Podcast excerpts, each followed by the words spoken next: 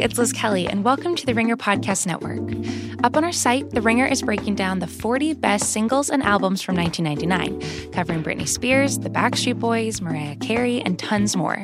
And to accompany that piece, we filmed our staffers discussing what they agreed and disagreed with from the article and debated what should have won. You can read the piece on TheRinger.com and watch the video at youtube.com slash The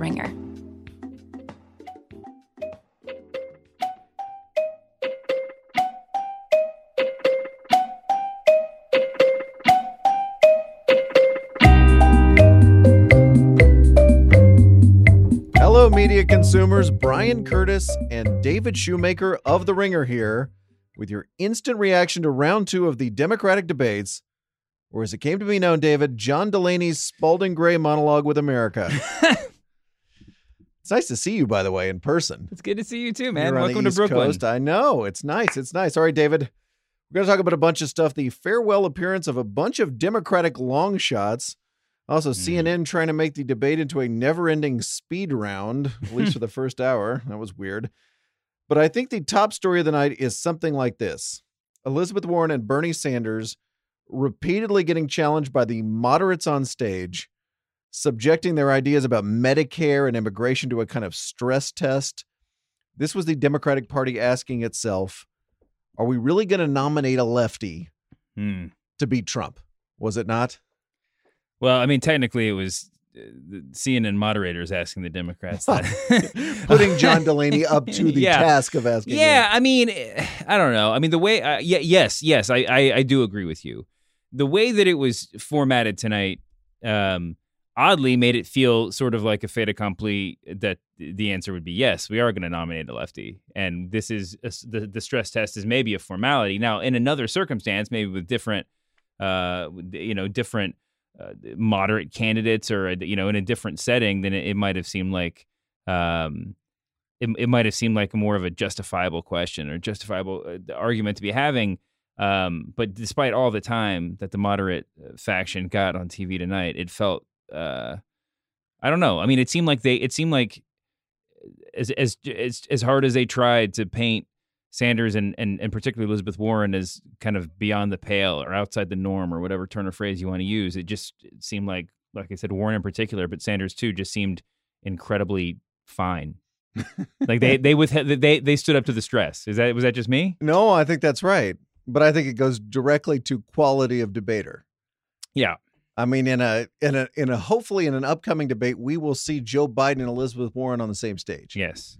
But until that moment comes, we have to make do with a bunch of one percenters kind of playing the role. Mm-hmm. And I think what we learned tonight, uh, before we even get to the ideological part of it, is that they're just not as good a debater as Elizabeth Warren. Nobody is on that stage. No. And I don't think anybody in the Democratic field is. No. She's really good at this. She's very good at it, and she's. I mean, and you get the pers- you get the the feeling that she's debating with a bunch of people that. I mean, it can't be true, but you get, but it, but it came off as if she's debating against people who who were shocked that there was someone there to disagree with them. Mm-hmm. Yeah. No, absolutely. It's like when I talk to my buddies about this, they all just nod in approval. But when I, you know, when I get on stage, I don't know what's going on. This is like this is a well formed argument on the other side. She uh when they were talking about Medicare for all, which was the big first section of the of the debate, Yes. which is essentially Bernie and Warren, you're for it. Everybody else take a bunch of shots at them and see if they hold up. Mm-hmm. Uh, Warren talked about her friend Ady Barkan uh, and was talking about why he needed insurance. And then, you know, even in her second answer, came back to Yeah. that point and admonished the audience for laughing, really trying to personalize the issue, Sure. take us out of this whole idea of you're gonna you're gonna force people off their private insurance and into an actual story. Later in that same section, uh, she took an answer about this again. Everybody's sort of having this theoretical debate. She turns it around on Republicans and insurance companies, which she's very, very good at. Yeah. You saw this time and time again tonight. She would take an answer and completely turn it into a winning answer, Mhm. no matter which, no matter whether you agreed with her on the policy or not. Yeah, I mean, it felt like Bernie had well formulated, I think, largely correct answers to most of the questions that were put to him. Mm-hmm. Um, but Elizabeth Warren seemed to have have that, but also the ability to turn the conversation in the direction that she the direction that she wanted at any given moment. Should we go ahead and play the soundbite of the night? because I think this gets to a larger point, which is not just ideologically what kind of candidate do you want to be the Democratic nominee, but what kind of ambition do you want the Democratic nominee to have? These things may go hand in hand. Yeah. Here is Warren tangling with Delaney about what kind of ideas a Democratic candidate should put out there. do. You know, I don't understand why anybody goes to all the trouble of running for president of the United States just to talk about what we really can't do and shouldn't fight for. I, I think it's worth this. This may seem like a minor point, but I do think it's worth saying that there's a. I mean, that was an incredibly compelling thing for her to say, and I think that it really made the case for her campaign, uh, and also that you know Bernie's campaign and and and some of the more forward-looking ones at the expense of the others that they were kind of set against tonight. But there is a degree. I mean, there is a degree to which this was a a little bit of a show debate, right? I mean, and I guess that's what a, a televised debate is, but at the end of the day, they were talking about. It seemed like they were debating over the um, the the number of years that instituting this plan that we all agree on is going to take place is going is going to take. Mm-hmm. Right? I mean, it was it wasn't exactly a semantic debate, but to the to the to the degree that they were to the point that they were actually are CNN was staging it as if there was is that, that you know eight of the people on stage were against universal health care and that's i don't think the truth so i mean it it it, it i don't know I, I think that that elizabeth warren you're right that does get to the point of the i mean that that that characterizes the entire evening to to some extent eh, i think it was just a little bit mind-boggling the amount of time that delaney and hickenlooper and all the rest got to sort of spin the hamster wheel about why their practicality was more important than vision It did. It did have the feel of an old kung fu movie. Yeah. where you have the master and then like a hundred people run at him, yeah and he easily dispenses with all the lesser yeah enemies. But then they just keep more keep coming. yeah They don't stop. Well, it also has the feel of a zombie movie where like the person gets dis- the zombie gets dispatched and then keeps on getting up. I mean, I understand that CNN set the terms for the debate tonight, but how many times do do you want to come back to this where you're I mean, and this is where Elizabeth Warren's words I think were really true. Where the third time that you're making the case about the impracticality of Medicare for all, it's sort of like why is this the hill you're dying on? Like why why do you keep coming back to argue again to to make to make this point? This can't be a central piece of your campaign, right? At least I mean, you think it seems like Hickenlooper or anybody else would be more even Delaney, as misbegotten as some of his uh, campaign decisions are, he'd be better suited to be like, listen, there's not a big disagreement here. We're talking about implementation. So can we just move on to something we actually disagree on? And that's that's a great point, and I think that's why Warren and to a lesser degree Sanders are winning this argument. Mm-hmm. because when you compare the two things, they are saying, here's this big, articulate, sweeping vision I have. Yeah. And the other people are going, coming back and saying, I like the idea, but I'm not sure you can get that passed. Yeah. That doesn't stand up. B doesn't stand up against A. No. There's a way, we've seen this a little bit with Kamala Harris. There's a way to kind of be a moderate and translate that into a big, sweeping thing Yeah. that sounds really appealing. No moderate is going to say, I want to do less than my opponents. That's not the way you Yep. win the nomination. Right. Uh, there, you know, the It's- Democratic, the Democratic primary field, whatever they want, they may not want Medicare for all at the end of the day. They may not want to decriminalize border crossings, but they want somebody who's like, we're going to do a lot of stuff. yeah. I've got a big vision to help people, Yeah. and I can and I can articulate that in a way that's going to make it sound exciting. Yeah, I mean, there's also the issue of politics, and just it's not even politics; it's bigger than politics. Because Hickenlooper, and I don't mean to keep knocking the guy, but he talked about his real Well, oh, world practice. go ahead. Yeah, but uh, he kept talking about his real world experience and his, you know, small business and, and, and Brew pub. yeah, the brew pub, and, but but the, but his ability to get stuff done in a bipartisan way, and it's sort of like, and and how that's the better path forward than than the argument that that you know some that his other people up there were making, Sanders and Warren in particular. But it's like, yeah, if somebody's offering, if somebody's uh, demanding five thousand dollars for a used car, and you say, I'm gonna I'm gonna bargain with this guy and offer him forty nine hundred dollars, he's gonna say yes every single time. That doesn't mean you're a master governor or anything else. If but if if you went up there and said, I'll give you two thousand dollars, and you settled on four, which one is the better outcome? Right? It's the second one, right? You gotta you gotta demand big things. You gotta be visionary with your plans, or else Elizabeth Warren's right. What's the point? You can pat yourself on the back for getting a hundred bucks off every used car, but like that doesn't mean you were good at your job. What about Master Brewmaster? You think that? You think that's the Put him on vision Bravo next season. He'll be great. Oh, that'd be good. Yeah. Kind of in a reality thing. Listen, I don't. I mean, I don't. Of all of the candidates that were up there, of, of all of the lower tier candidates that were up there, and even some of the mid tier candidates, I don't have any problem with John Hickenlooper, man. He's a, like he's a good dude, and he seems like he actually believes he, he's a, he's actually a, a true believer in the things that he in, in, in the arguments that he's making. uh, I think, in, as opposed to some of those other people, but. Man, he just seemed out of his depth up there, and not just not intellectually or anything like that. I think that it goes back to your initial question: like, are the Democrats going to elect a lefty? I mean, yes. The answer is yes. Like, what? I mean, John Delaney at times. I'd say the answer is maybe. Well, okay. May, I think I think you're right. I think it depends on how you define lefty. John Delaney's not going to be the Democratic nominee. No. It looked like he took a wrong turn in the, into the in the debate room and, and maybe ended up on the wrong stage. But like he like, I, but I just don't think that.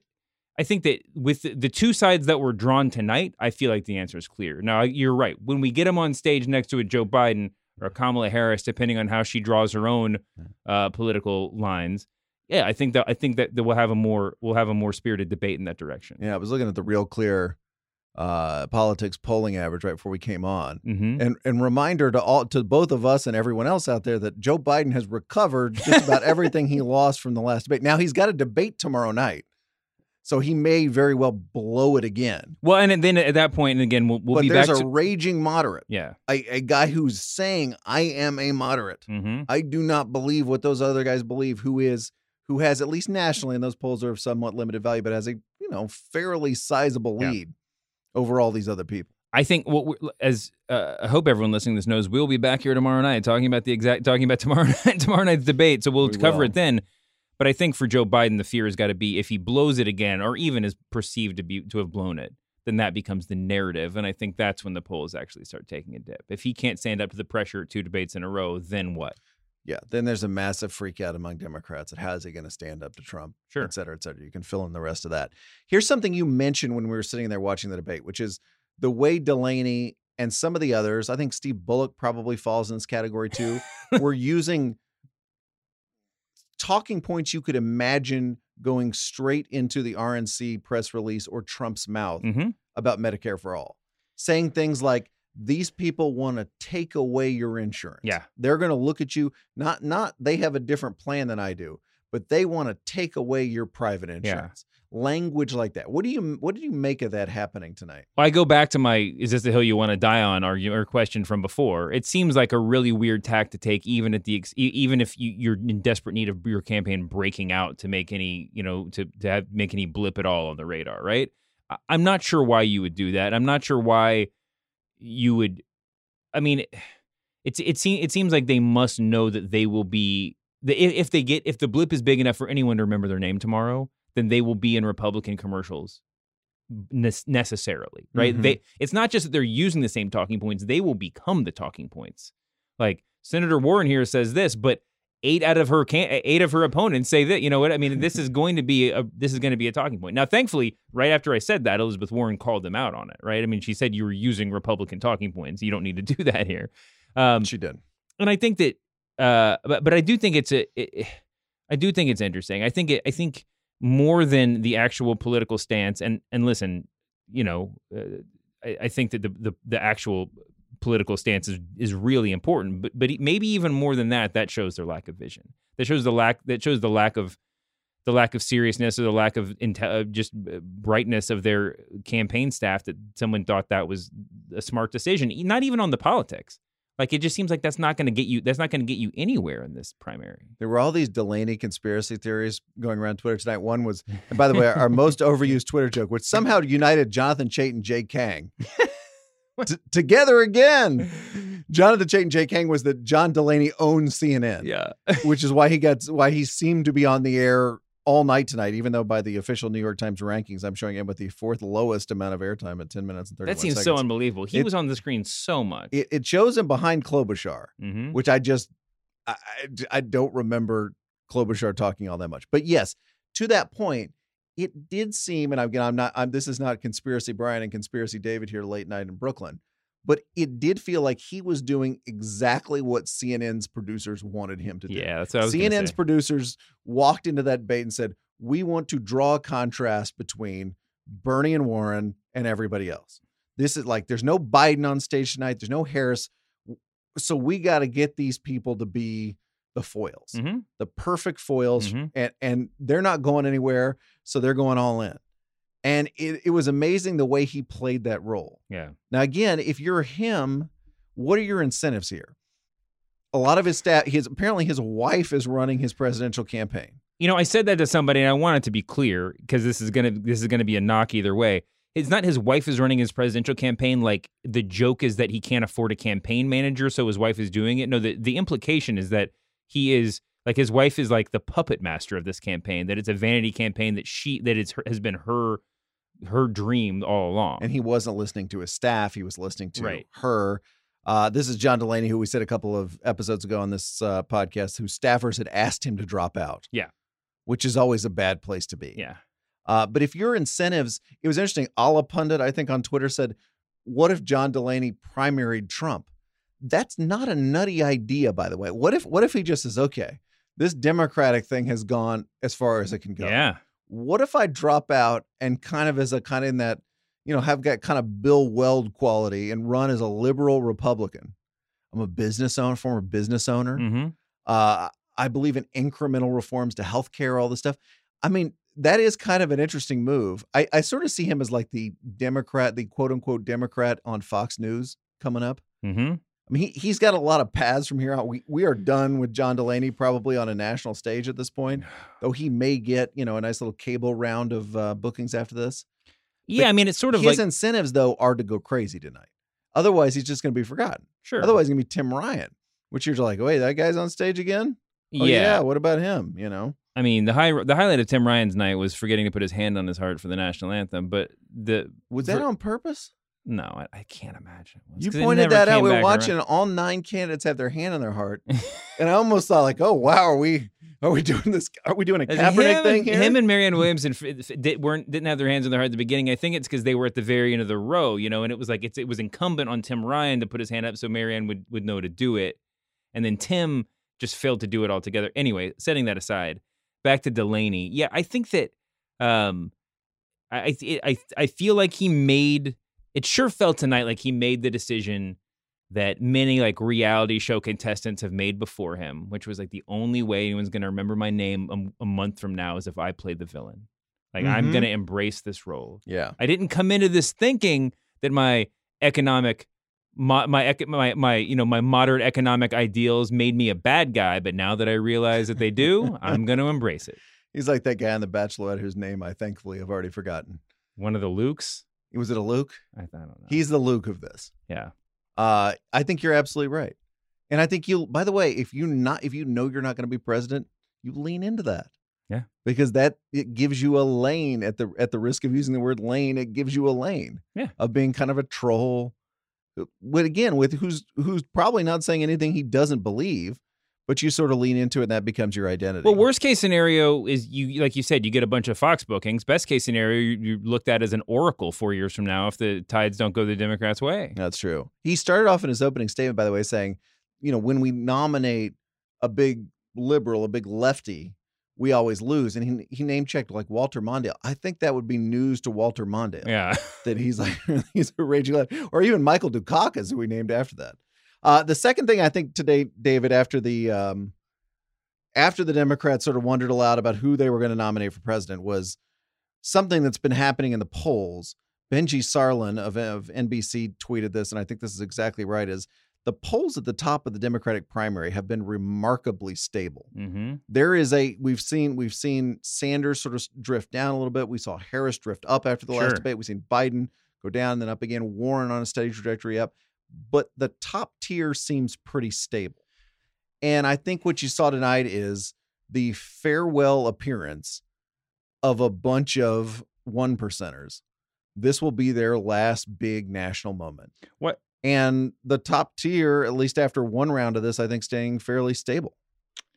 Yeah, I mean, I said you uh, back when we were watching this that I think you know you have to look at the people on stage tonight. Beto O'Rourke is probably the top of the second tier, right? I mean, if you put if you put Buttigieg in the top, then it then the, you know right below that you you would put Beto, and I I can't imagine anyone with a straight face drawing out Beto's path to victory, even this far out. I mean, maybe anything could happen, but after tonight, even that seems impractical. No, heaven forbid anybody you, you try to draw that path for anybody below him.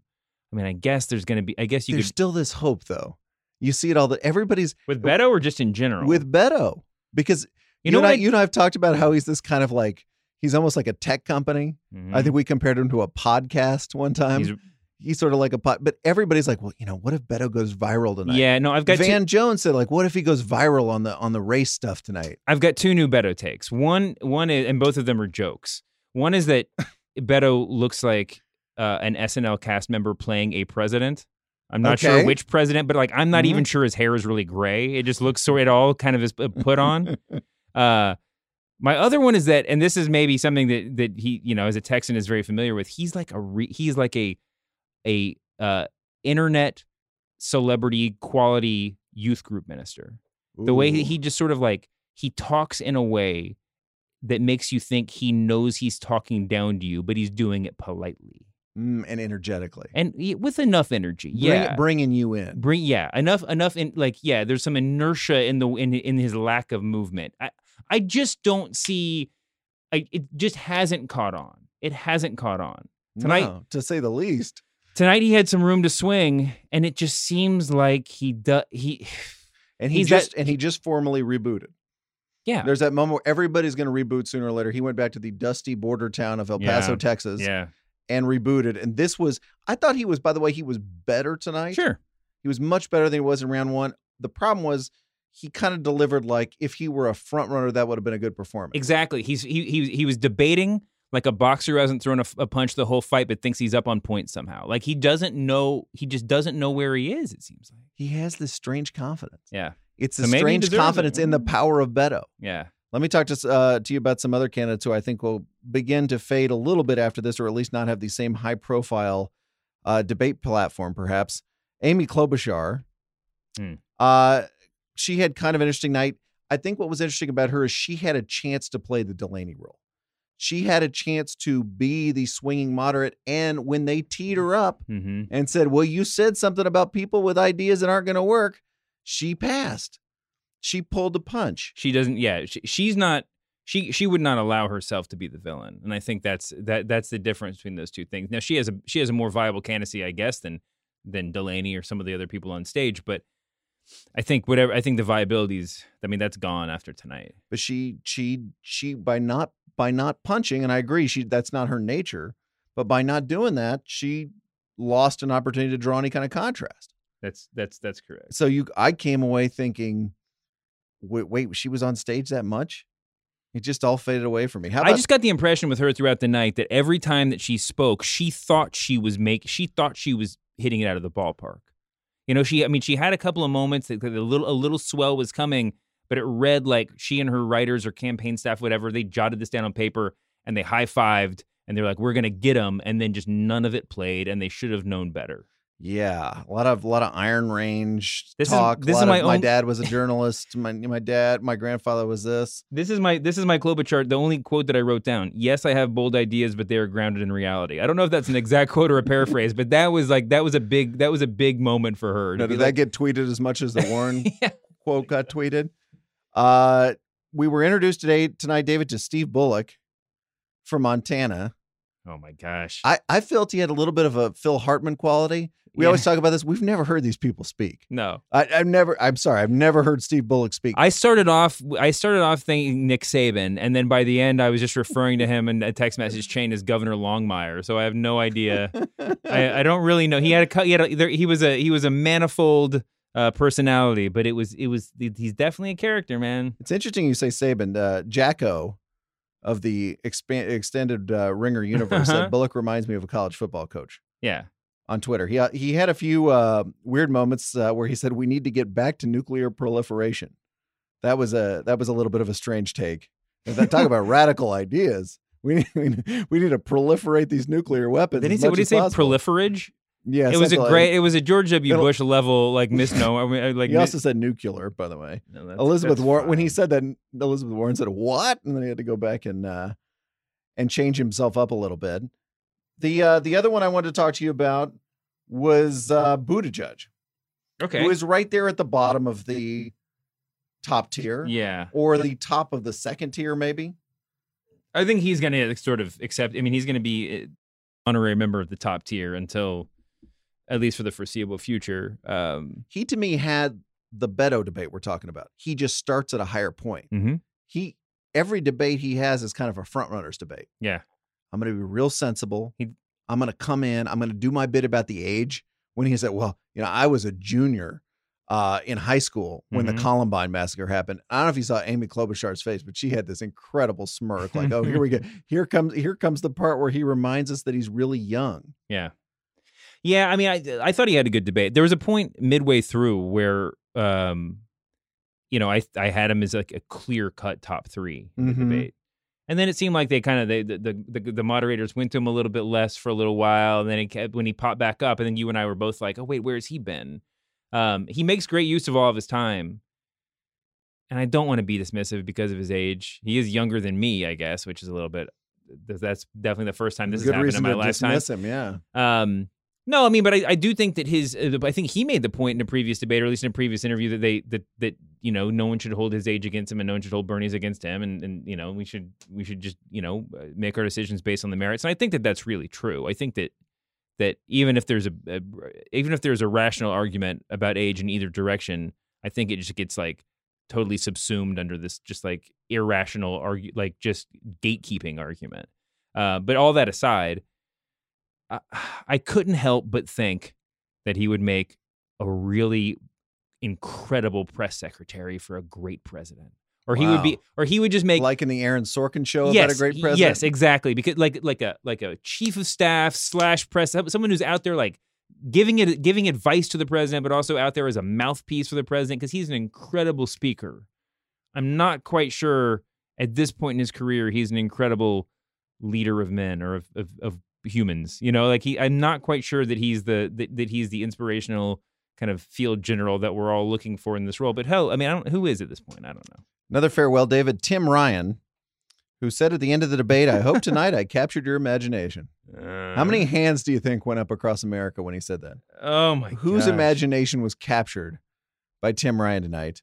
Uh, a couple other lines I wrote down. He was talking about immigration. He said, "If you come, we want to come into the country, you should at least ring, bring the doorbell." Ring the doorbell. I, I really like. I think he was expecting a ring the doorbell chant to just erupt through Detroit.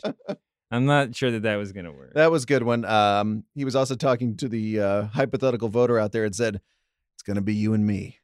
It's Yeah. going to be us." And then he said something about it's going to be. He, he he worked like a like a, a misuse of you and I in there too, when he should have been you and me at some point later on. Uh, he the one thing that I will give him tonight is that during the the the very beginning when everybody was coming out on stage.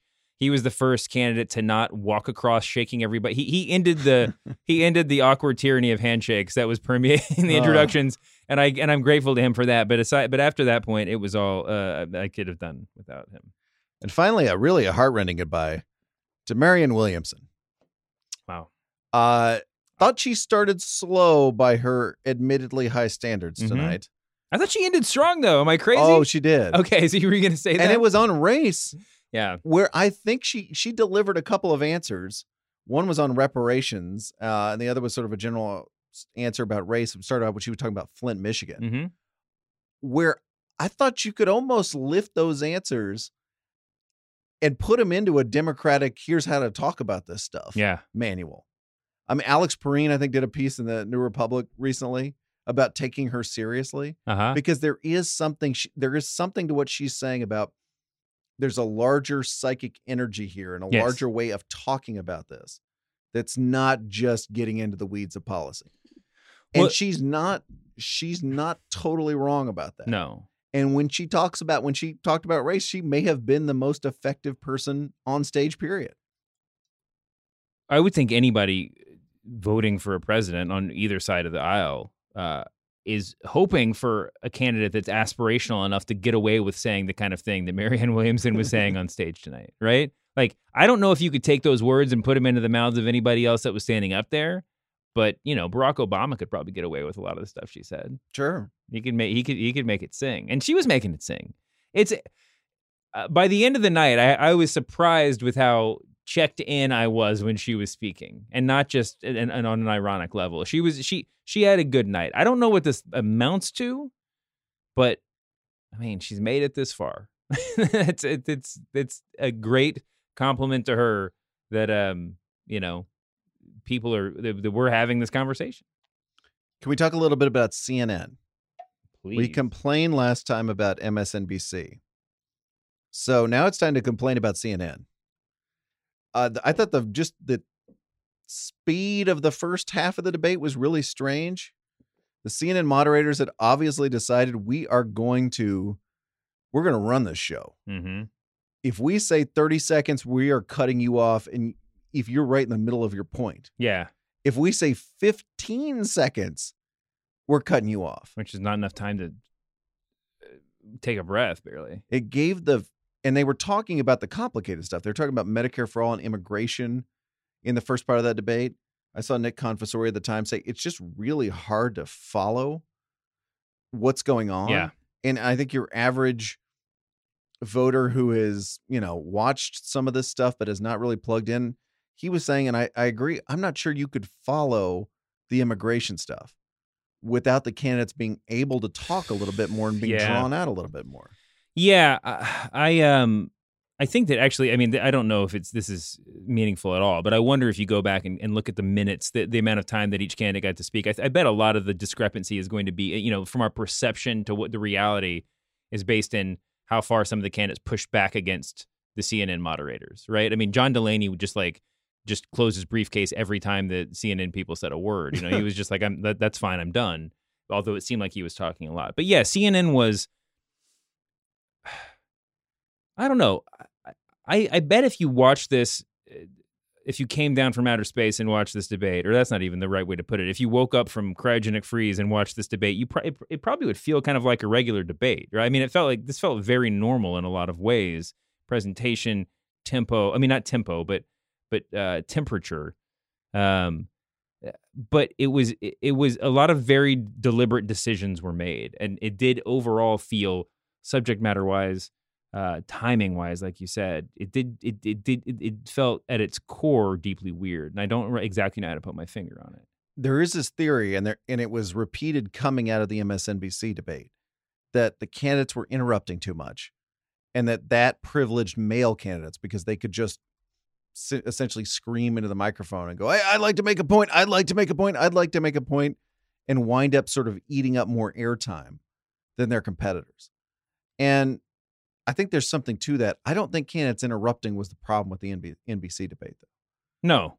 And I think what it did, I saw Connie Schultz, who's a longtime journalist and also married to the uh, U.S. Senator Sherrod Brown, said these mandatory 15 second responses make a mockery of what is at stake yeah here. it's true This is supposed to be a debate for the future of our country, not a game show.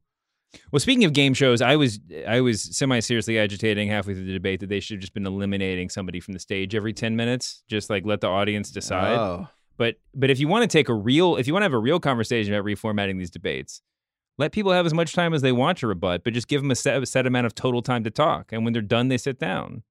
Mm. So the last five minutes or the people, last thirty minutes of the debate are the people who wisely saved their time. Ooh, I like that. I mean, how hard is that? Just like it's like a soccer game. Just keep track of the amount of time that's elapsed. so you have like, you have like a bank of 12 minutes, Sure. and you can. So if, so if I'm like, How many people are on stage tonight? Ten. so Senator a lot of minutes in tonight's debate. Senator Curtis may want to be really present during Medicare and immigration. yeah. But then we get like into the fourth topic, and it's something, and I'm just, I'm going to sit this one out. Yeah. The problem is when a lot of people sit it out. I think you have to res- answer the question that's given you, but they keep track of the rebuttals and the responses and everything. Else. This starts to sound like the NFL 18 game schedule. Everybody only gets to play 16 games. So you have yeah. to play your backup quarterback twice. Listen, it's all good in theory, but then you actually have to pass it in the collective bargaining agreement. I saw tweets from two people who are, I believe, not ideological fellow travelers Tim Miller, who writes for The Bulwark, and Libby Watson of Splinter. I think I could safely say that they are not agreeing on much. Mm-hmm. But they did have the same thought, which is why is the Democratic Party agreeing to let cable news Yeah. channels run their debates? Uh, We are just at the end of the television era, somewhere near the end of the television era. Sure. So if you want to get the maximum audience, but at some point, don't you just go to Twitter tech company and say, "We we want to run this. We're going to set the rules. We're going to pick the moderators. We're not going to let CNN turn it into weird con- like a weird content fest." Yeah. Uh, and then we you can put it on any channel you want for free.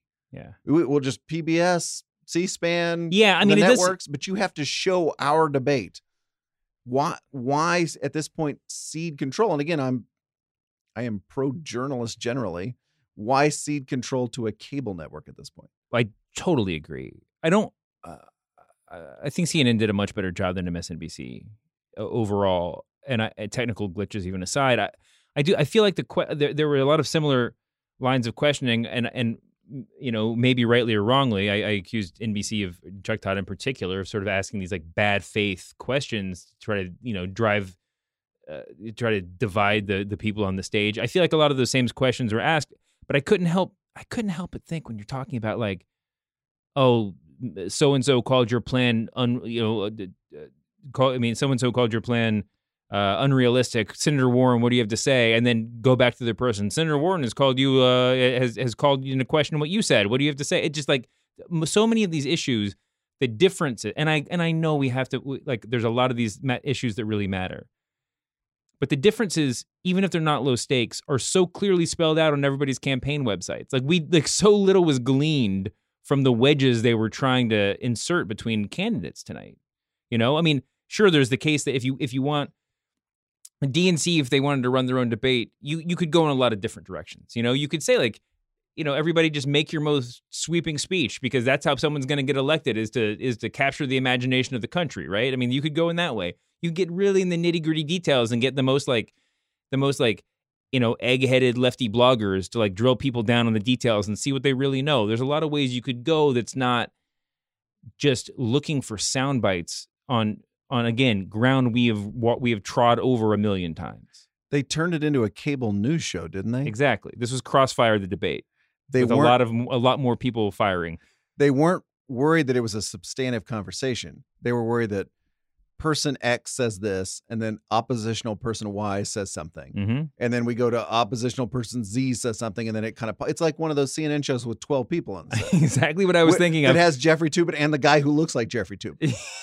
Remember that guy? yes, I He's miss. probably talking on TV right now. I'm sure fake Jeffrey Toobin is around somewhere. The uh, no, but I yeah, I mean, and and what better people to be moderating than the people who do that every day? I mean, they, maybe that's why they were so adept at you know cutting somebody off after 15 seconds when because Jake Tapper does that for a living. But I don't want to turn this into a cable news I show. either. I don't want none. We don't watch cable news. We don't watch those shows. Yeah. So we don't want the debate. We don't want to accidentally watch those through a debate in the form of a debate. Yeah. But I- it was true that they I mean that they did they did give I mean you can you could you can extend this metaphor quite far. Just the degree to which they they they dealt with the Delaney's and Hickenloopers with credulity that was probably unearned for the sake of debate. Right? Oh, I mean yeah. the whole thing was very the whole thing was it was it was there was a lot of put on aspect to it. That's how. That's what you do with rando pundits. Right. And if they choose scenery, they become sort of less rando in your pundit universe. Mhm. And that's what they did with Delaney. Yeah. I'll tell you the part that was abjectly terrible tonight was the beginning of the debate. Go on. First of all, the debate the debate itself began at the 25 minute mark. So eight o'clock Eastern, we get this long package Oh, yeah. Where everybody is being introduced one by one, and even randos like uh, Bullock and you know Hickenlooper, they say putting heartland values on display. We have to introduce in a big produced voiceover all the candidates. Then they come out and we have to introduce them again one by one and they walk on the stage. Right. Then we had the national anthem. Right. By the way, can I interrupt real quick to introduce these people one by one as if anyone who wasn't as if everyone who's watching this debate did not have to google their names 500 times even after those introductions. Everybody watching this debate at home had a had an image they had Google image searched CNN debate night 1 candidates to get their names in their head. That, I, mean, I just want to say oh, totally. Go on. They were introduced in a package, they were introduced on stage, and then they made an opening statement. Yeah. You don't need to introduce somebody three times. No. That, that's not that's that's not necessary. Yeah. Uh, between their introduction on stage and the opening statement, David was a performance of the national anthem. now I know it's late, so just cut this part of the pod if, if we're going off script here. This is good. This is this when is Bryan like- gets fired. this is like at a baseball game. Yeah. We don't need the national anthem. Every, we need the national anthem at every Yeah. sporting event. No, we don't need it at the debate. They don't. They didn't. Did they do that at the Hillary Trump debates? I don't remember them let's, now let's take time to do the national anthem. This is CNN just hoping against hope that Bernie Sanders would take a knee during the national anthem. They they just wanted Tim some. Ryan did it. Yeah. he did. He did it. Did you notice how the core they, they had the kind of choral rendition of the national anthem? Mhm. And the candidates were desperately trying to kind of mouth along with the lyrics. Yeah, But it was hard because it was a chorus. It wasn't just one, it wasn't like a Oh my God. recording like you get at the ballpark. So that you, you saw, I think it was Hickenlooper who was the only one who was kind of mouthing along with it Yeah. at the end. Yeah, I, w- I would have given anything for like Amy Klobuchar to have done like the one like the, the two fingers on one ear and the other uh, like other hand with a finger pointed aloft, like bathroom sing along to it. she would have gotten my vote if she had done that. We don't need that, and we don't need generic anchor intro of the debate. No. Like Dana Bash, Jake Tapper, Don Lemon, all standing out there and all saying something like, This is a debate. It's about to happen. The debate can just happen. So in Bryan and David's dream debate, here's what happens. A voiceover says, Time for the Democratic debate to start. We come out, everybody's already on stage. Mm-hmm. We introduce the moderators very briefly, and then they turn and say, All right, the first question is to Elizabeth Warren. There we go. Yeah. We just, we just, I just cut 25 minutes. It's like an editor.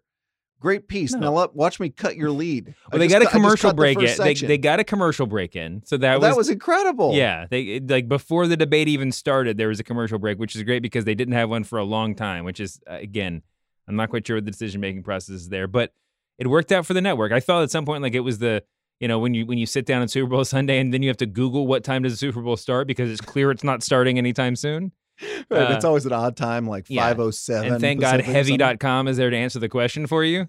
Um, but uh, yeah, this was I would they I would have they would have been great if I had known that I could have showed up at 8:25 tonight. I put this on Twitter, but people always compare politics TV and sports TV. They say politics TV is becoming sports TV. Mm-hmm. Reminder that sports TV is rarely this badly produced. sports TV would just start. Yeah. Uh, th- there was an hour pregame show, remember, before all that stuff I mentioned, the 25 minutes of non content. Mm-hmm. Sports TV would be more exciting. We're just going to go right to it. Yeah. We're not going to, we're not What going was to that? We pad turn, this. when we turned on the TV tonight, Tom Perez was doing a one man show, like live that- on CNN. Why was that televised? I have no idea. And CNN has like other subsidiaries they could put this on. Anyway. I mean, as useless as a pregame show is listening to Tom Perez fire up Democrats. I don't really get that. Uh, one note, Dave, before we go, it's getting late. Uh, I noticed this during the debate, and a couple of people made fun of it. A candidate would have a good line, and then the candidate's web team would tweet out the line like 30 seconds later. First of all, we let's give credit to the best line of the night, if not for that Elizabeth Warren one, then to Bernie Sanders for his uh do you want to play that right, real quick? Yeah, let's hear it. Second of all, You don't know that, Second Bernie. of all, We'll come to you in a second, I do know, and I wrote the damn bill. You know? And second of all- That was that was uh if Bernie Sanders had walked off at that point and just be like, I can't debate these fuckwits. Let's have a town hall. I that that would have been fine by me. Oh, absolutely. and just left. Like, we'll see you later on. What a walk off. That would have been incredible. That would have been incredible. But I like how it's just turned into in case you in case you were under the suspicion that these candidates hadn't rehearsed some of these lines. Yeah. That they weren't that these hadn't been gone through several times. Yes. They're not spontaneous lines in the moment of the debate. Their web team stood ready. I mean, the Kamala Harris one about busing, where they immediately put up the picture of her as a little girl right after she I was like, well, I think I think we knew this was coming.